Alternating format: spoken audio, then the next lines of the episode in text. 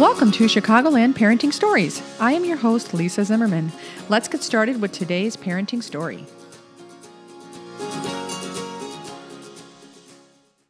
Welcome back to episode 31 of Chicagoland Parenting Stories. Our guest today is Amy Stumpf.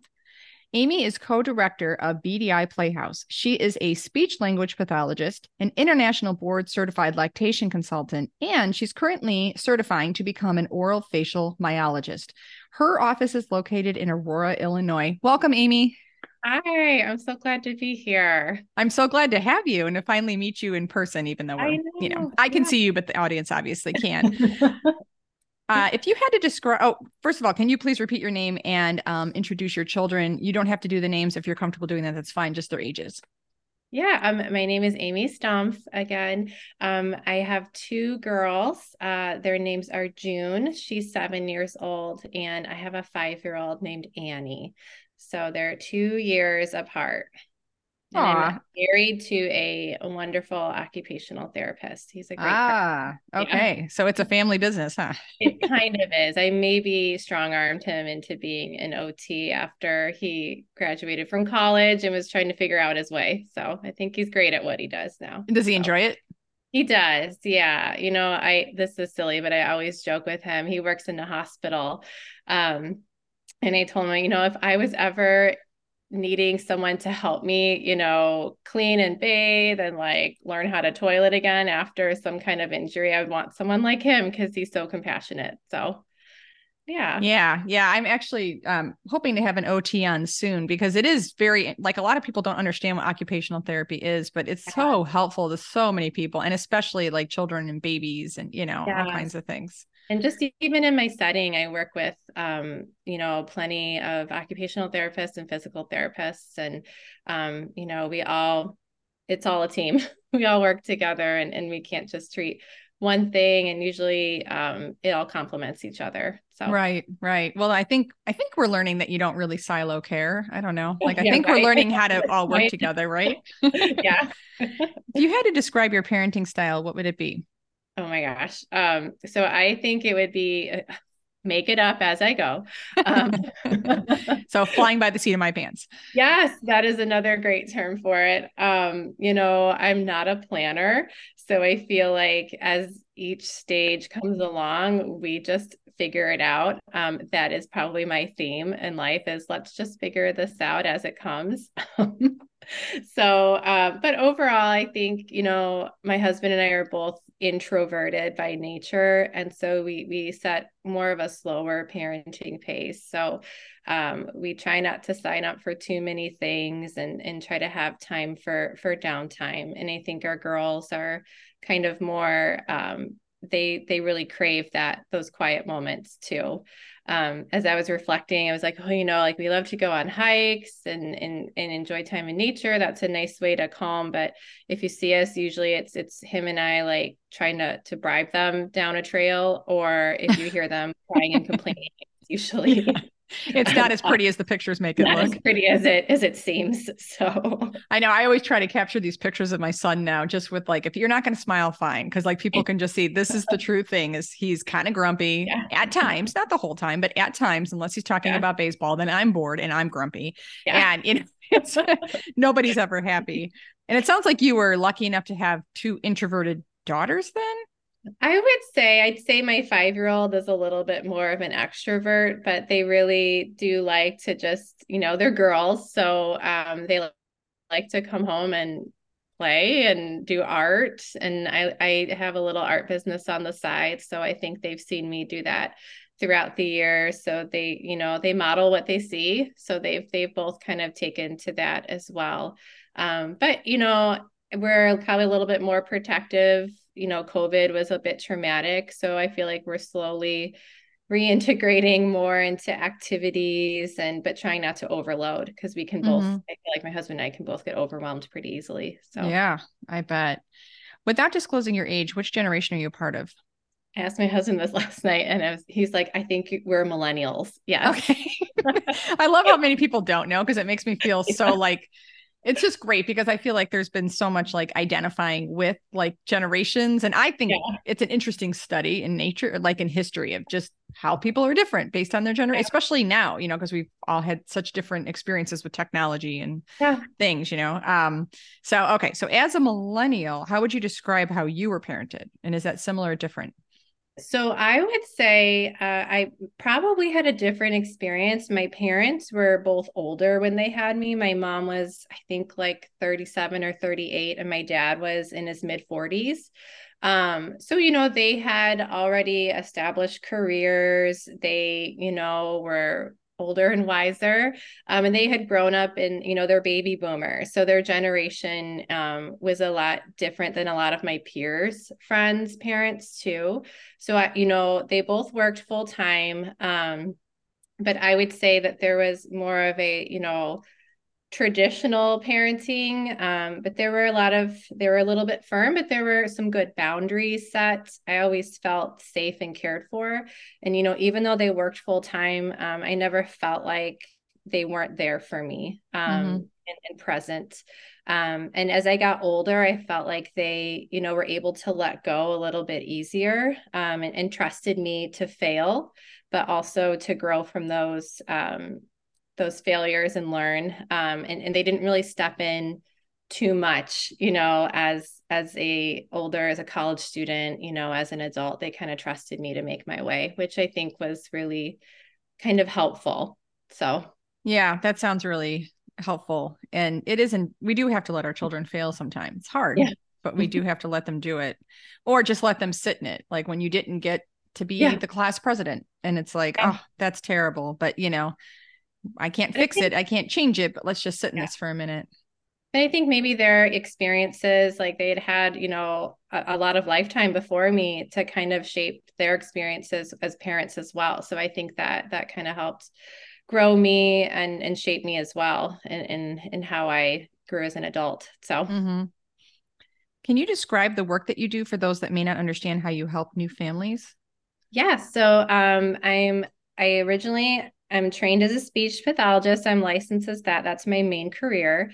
Um, and as I um, have been practicing, I think I've been practicing now for like 13 or 14 years, um, however long I've been married. Um, um, you know, uh, I've, you know, developed just a desire to work with young families and babies and younger children. I always loved that early age. Um, so right uh, it allowed me to pursue uh, the board certification in lactation consulting. Um, that took a long time, as you know, Lisa. it does take a long time. It was a long journey. Um, but you know now I, I see babies for breastfeeding issues for feeding issues and i also see older children um, for feeding and swallowing issues as well. Um, and then there's also you know some language kiddos that i see and then um, articulation and speech sound. So it's kind of a, a, hodgepodge but you know if you were to ask me my main focus is on um, infants and young toddlers so, and then how do you work in the oral facial myologist piece? So that is uh, mostly what I see uh, school age and older children for, um, but the foundations of that can be seen in infants. Um, what I do with infants is a lot of just feeding and oral motor work. Um, so helping them to establish good patterns for swallowing and for safe eating, um, and then mouth rest posture because when our mouths don't rest um, with our tongue at the roof of our mouth, um, or we've got something that impedes, you know, how we develop our faces, it can lead to some issues down the road um, for my older kiddos. Um, so that could be we're we're really picky eaters, but no one's ever looked into why we're a picky eater. Mm-hmm. Um, we are we have mouth breathing and we've got chronic respiratory infections. We are low endurance you know um, but and we don't sleep very well. And no one's ever kind of looked into why why that. So oftentimes i'm the one that um, looks at that and then overwhelms parents with a whole mess of other things to look at. Um, but i would say it, it really hopefully connect some dots as to what parents and their kids have been experiencing their whole lifetime in terms of um, you know speech swallowing breathing um, and sleep mm-hmm. so if someone is told that their child should have braces can mm-hmm. oral facial myology actually be an alternative to that so I wouldn't say it would be an alternative, but we would want to know it's a complement because we want to know why do we need braces? Braces indicates that our mouth is forming um, in an aberrant way. So our mouth is too small. We don't have enough space for all of our teeth um, we want to know why. Is it because our tongue isn't functioning correctly to, to form a wide mouth? Um, is it because we keep our mouth open all the time when we're breathing? And, and so we're developing a high palate. Um, you know, I was of the orthodontic generation where they you know if you had crooked teeth they put braces on and it straightened your teeth but then you had to you have to spend a lifetime wearing your retainers. And so as soon as my retainers you know came out in college because i lost them um, my teeth shifted right back into being crooked. Um, there was never um, an understanding as to well why were why didn't you have space to begin with with mm-hmm. your mouth and so it is not a replacement for orthodontic care, but it is a complement because orthodontics help provide the structure, but myofunctional therapy helps provide um, the, the the function for for helping everything work properly to keep that in place. Um, okay. To, you know, your dentition in place. So making sure that you're using the tongue muscle properly so that it's not moving the bone of yep. either the jaw or the teeth or both. Exactly. And it's a combination. It's a combination of, of tongue, it's a combination of lips, it's a combination of jaw, and it's also a combination of total body posture um, because and breathing. So if if you're out there and, and you want to try a little experiment, if you um, put your tongue at the roof of your mouth and try to breathe through your mouth, you can't. Air goes in through your nose. Mm-hmm. But if you put your tongue at the floor of your mouth and you try to breathe in through your nose, you can't. Air goes in through your mouth.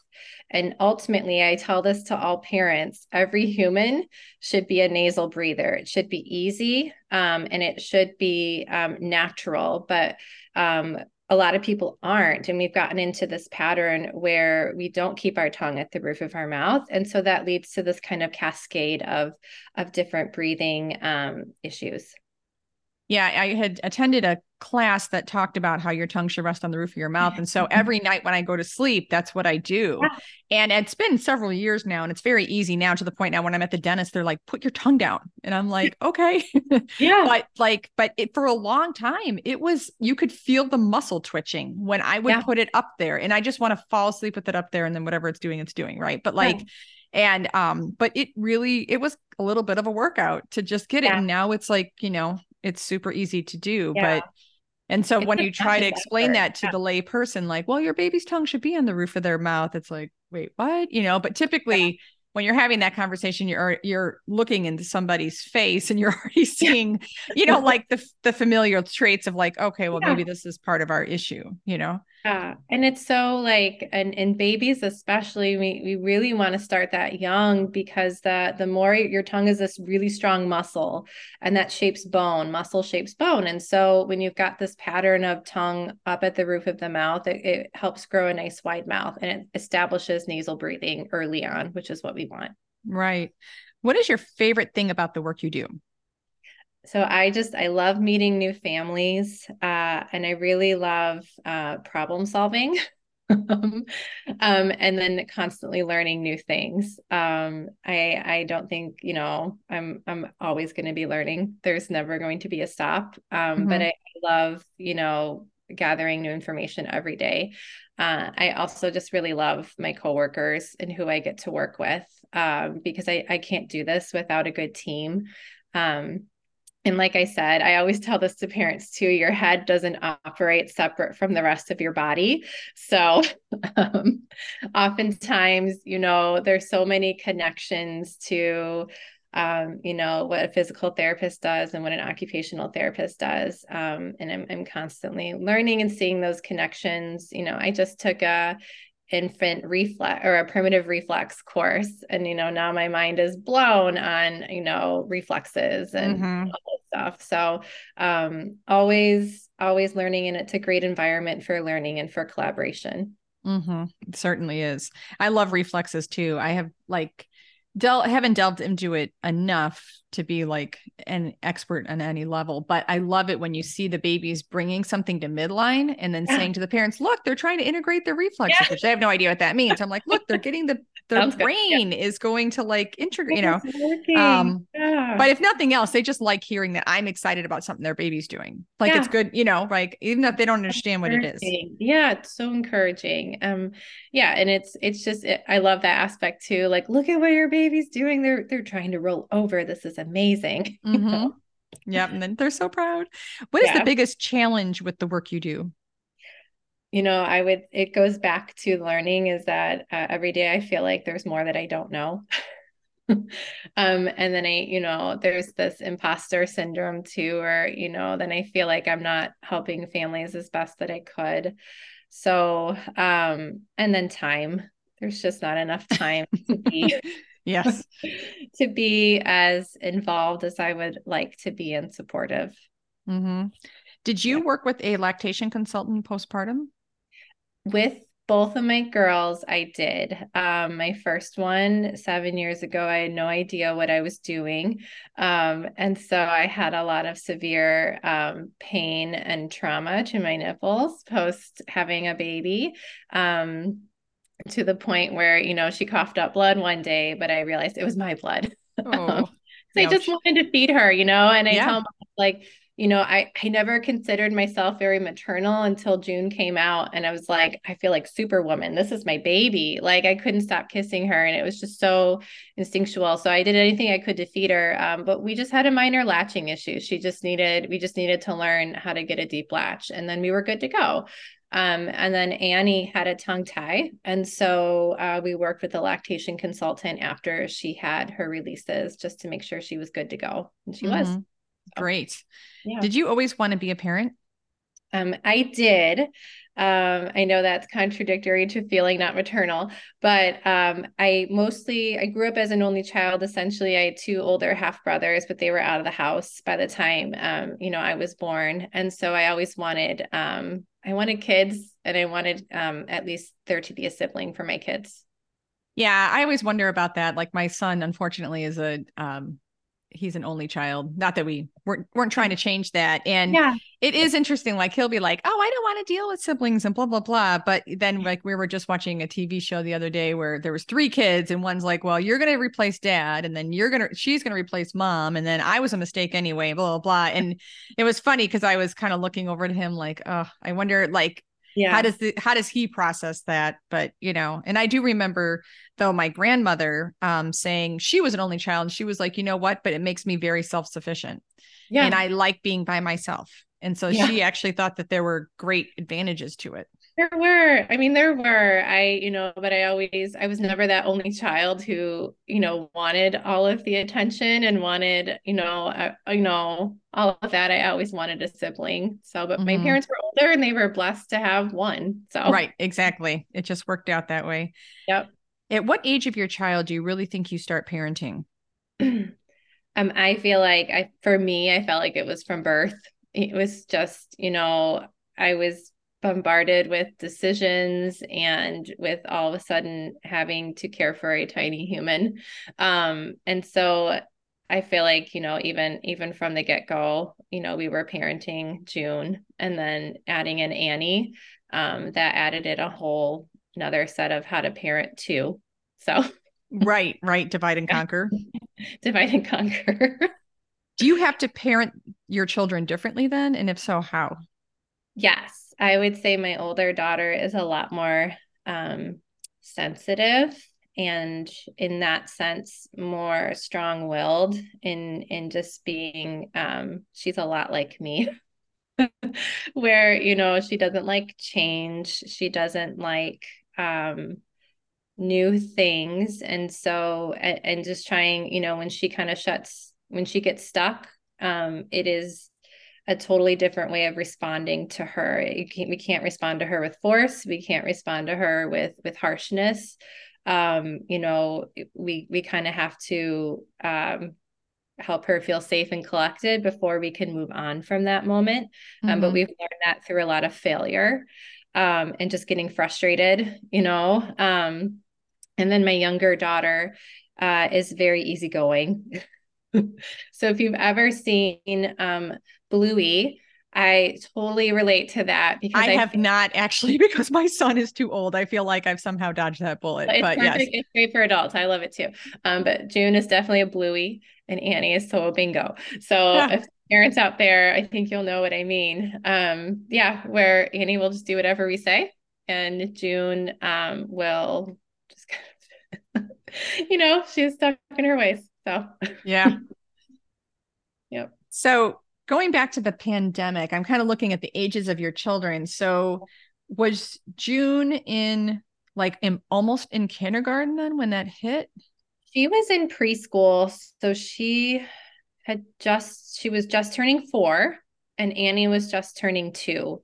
Okay. So they they were in preschool, um, and then June had another year before she would have been in preschool another year uh, before kindergarten. Okay. Um, but we did pull them you know clearly we had to pull them from preschool.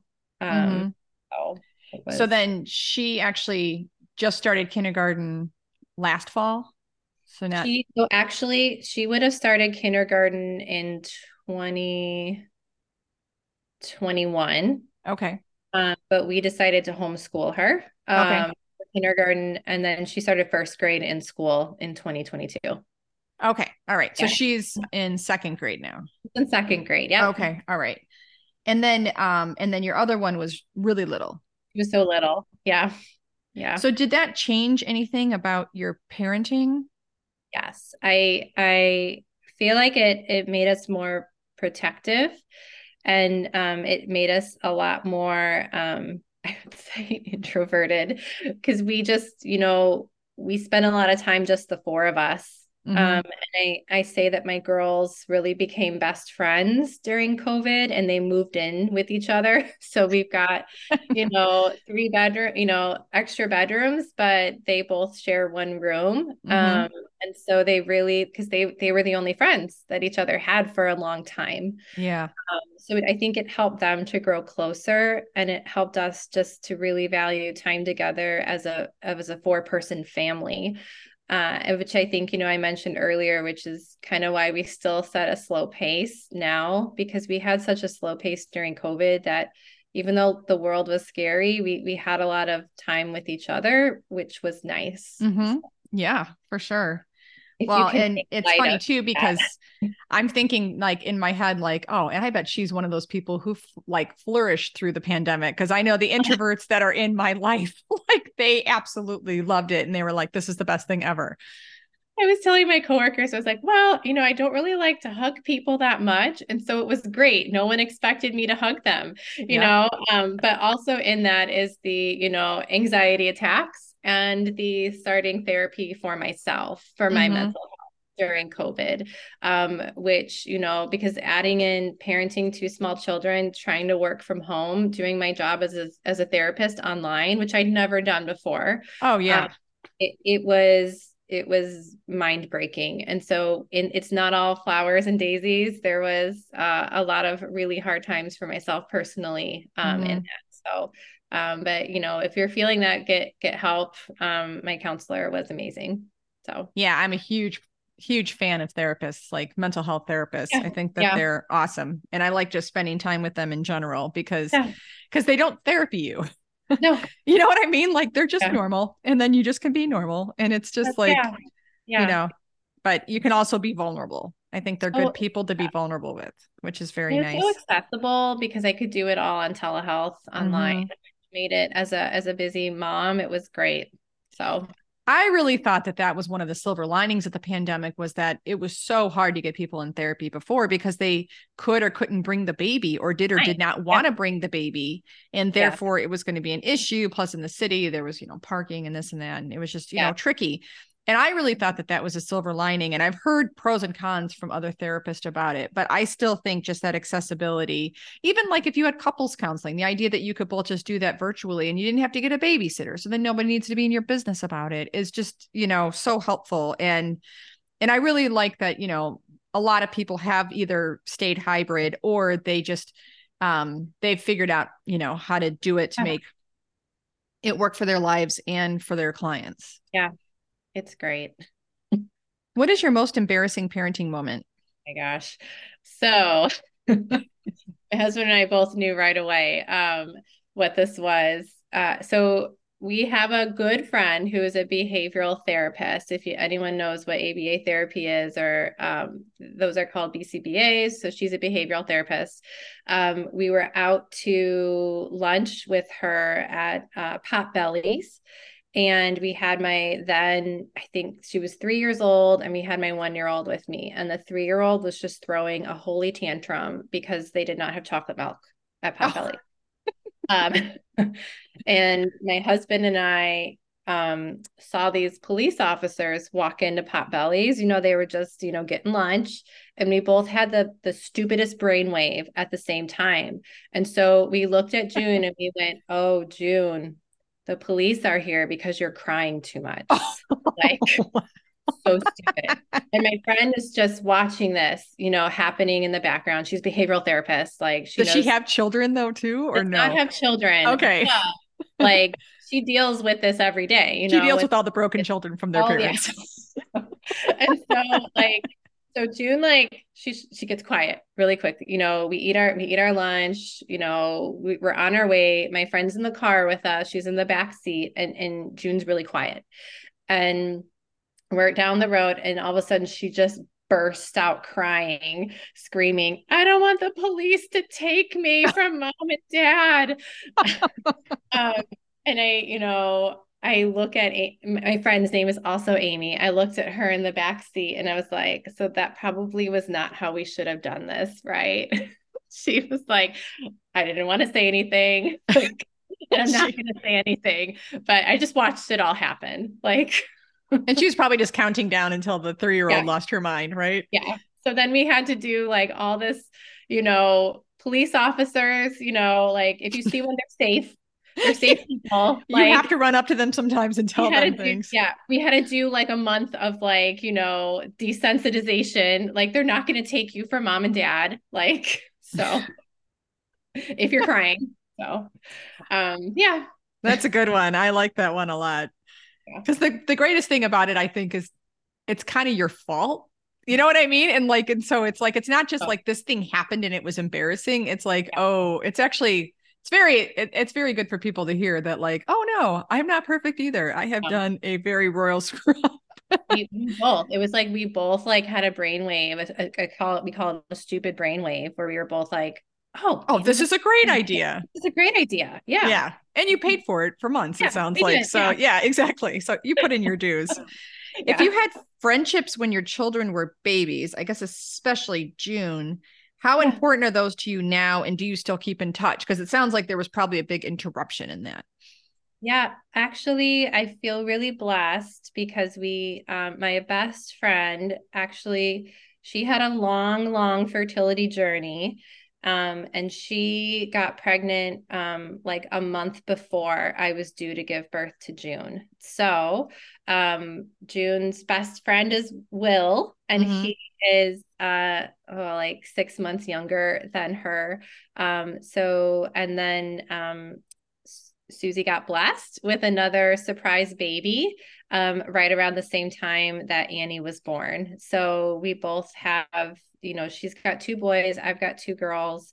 Um, we were already pretty close as friends and as couples before that, but now you know we've we've kind of navigated parenthood together and the highs and lows. So I would say that you know has been huge, and I know not a lot of people have that. So because I didn't I didn't have a sister growing up, um, and you know um, it, it was just a really a huge blessing and, and we're still really close you know we just went to will's birthday party they um you know we we do a lot of stuff together we live pretty close so you know they're they're our family as well as our friends now Were you guys in a pod together then during COVID?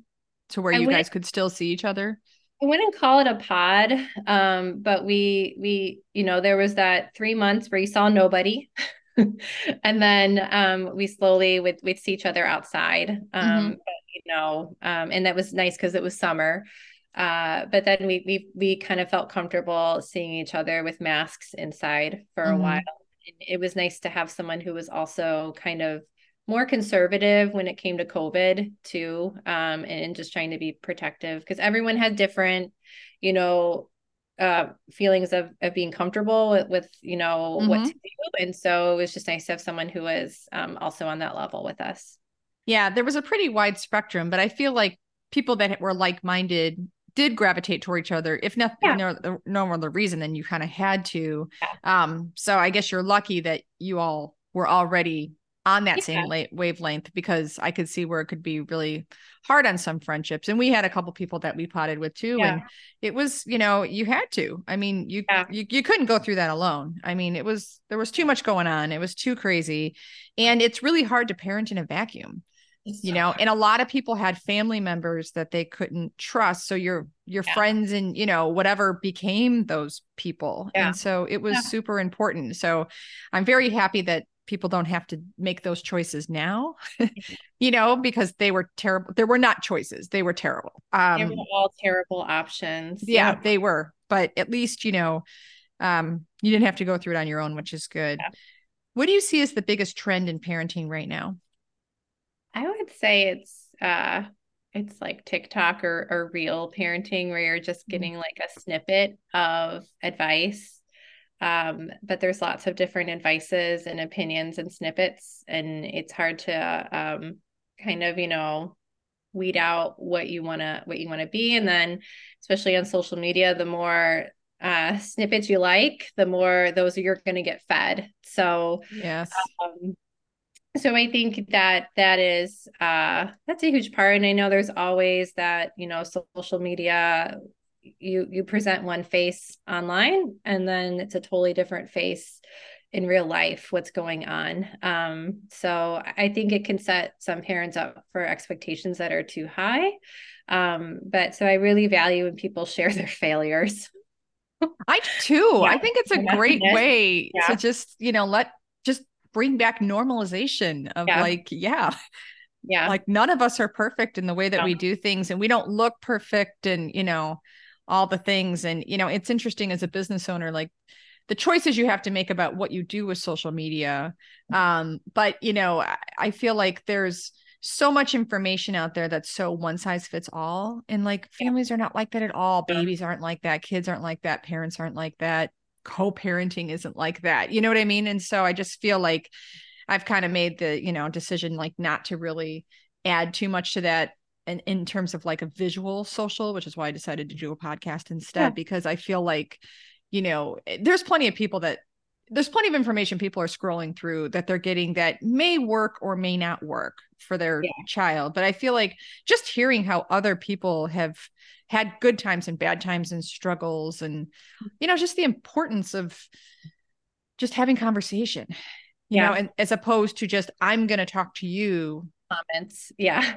yeah and i'm going to read the comments or you know whatever but it's not like a dialogue you know it's it's and i feel and it's so funny because like i i'm in a book club and we read a book about these pan am um stewardesses which was amazing but Yeah. the person facilitating the book club is younger and she was like well i mean like what did you do before in-flight entertainment like what did you Yeah. do and it was so funny because there was every most people are older than me and we were like well you just talk to other people like you just Yeah. met the person next to you and you just talked to them or you read a book Or if it was me, you you were like, "How heavy can I make my bag with the books?" that I'm packing? exactly exactly and but it was just can I pack into this case? right but like once upon a time we used to have to interact we had to sit there in a waiting room and look at each other and get uncomfortable and we had to watch each other parenting their kid who's Yeah. throwing a fit and you know all these things and i just feel like you know a lot is learned by just watching other people and talking to other people and i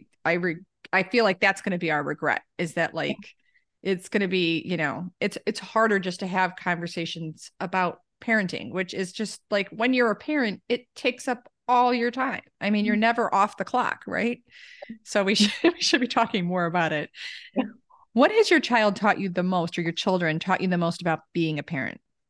Um that I don't know anything, but um I was, you know, reflecting on this and I feel like it's a constantly changing and humbling experience. Um I never knew I could love another mm. as deeply as I do. And and that was, you know, I was very, I feel fortunate where that that was the case as soon as the first one came out. You know, I, I felt that that maternal drive. Um, but also, you know, there's that side of I'm touched out and I'm, you know, I'm annoyed and I just need a second to myself. Um, mm-hmm. Um, I need, you know, I need space but then as soon as i get that space i'm thinking about them you know right um and so it's it's this you know back and forth back and forth but you know i i think the biggest thing is is just that i i hope i i learn to be empathetic and i learn to be present um you know and i learn to admit when i'm wrong with them you know that's the big thing. When i when i mess up i really do apologize to them because i want them to see that you know and that's part of of um being real with my kids too um it's also good modeling too right? Like right. we all make mistakes so let's just learn how to apologize. Yeah. You know, and that's my expectation for you also. Yes. Let's see if that comes around. Um right but yeah, I, I think again, it's they've they've taught me a lot of humility and and you know before i was a, a parent you know oh i'm never going to let my kids sleep in my bed and oh you got to get that baby you know on a sleep schedule blah blah blah. Um but you know the girls come in at two o'clock in the morning sometimes and they they cozy up and and i'm you know i made that my husband i made that decision a few years ago of we give up um and and they've slowly you know figured it out but again i i don't know anything and what i thought i knew i don't know um, mm-hmm. um you know it, it's so hard until you've been there to know how you're going to react and usually the way i've reacted sometimes in the past has has not been the best so and but you learn from it so Yes, exactly. Because there's really not a manual. Like no. you don't get it, you know. I used to like have this imaginary like well, this was part of the rules and I signed up for this. And I would make a joke with my son, like, no, that was rule 866. I am not allowed to let you eat your boogers. That's what they said when I signed, when I got you. That was in my contract, you know? And so it was like this Harry Potter contract that just kept going and yeah. going and going at the time when he was in magical thinking and we could get away with this. Yeah. Um, yeah. But it's true. There is no manual no. and there is no manual about children. Like they're all going to be so different. And so, you know, I think half the battle is just figuring your kid out and trying to parent them the way that they need to be parented. Yeah and that's it like being flexible like there's there is no one right way. Um but there are a lot of wrong ways i feel. And mm-hmm. so um but in meeting our kids with with love and, and dignity and respect even at a young age um is really important to me so. Yeah. I think that's a great answer. For our final question what is your biggest parenting advice to share with new parents? I always tell the new families that I work with that it's a season um, mm. and it passes. Um, mm-hmm. So you feel like you're, you know, in the thick of it with a newborn and it's overwhelming and tiring, but it's it's just a season and it'll it'll move on to a different one and it'll get it'll get better, it'll get worse, but um, you know, there's there's valleys and peaks and, and mountains to climb, but um, I really try to hone in on it, it's just a season and it it'll change. So Yes, I think that that's actually great advice, but also a beautiful, beautiful way to think about it because, you know, especially living in the Midwest where you're always, at least I'm always kind of like looking forward to the next season, but kind of uh-huh. dreading it at the same time too. Yeah. And it's true. Yeah. It's like parenting truly is like that, where it's like, you're in the thick of it and this is terrible and you're in the midst of winter right now but like spring will come or you're yeah. sick of summer but like fall will come yeah. and you know and it's not that it won't be challenging it'll just change your challenges change your challenges i know my sister-in-law told me you know with she has twins who are uh i think they're like 12 or 13 now but you know she always said you know you always have worries but your worries change too mm-hmm. with each mm-hmm. season So I always think about that. It's true. It is true. It is true. I know. I'm always it's like I don't understand who designed this job because like, the more I love you every day, the more you are literally walking away from me every day. And the mom worry thing, you know, mom mm. guilt, whatever. That true. That is a real deal. Yeah. Yeah. Yeah. So but you know, I guess it keeps us busy, right? sure does. That's for sure. Well, we are out of time. Thank you for joining us for episode 31 of Chicagoland Parenting Stories. And thank you to our guest, Amy Stumpf of BDI Playhouse in Aurora. Thank you, Amy. you.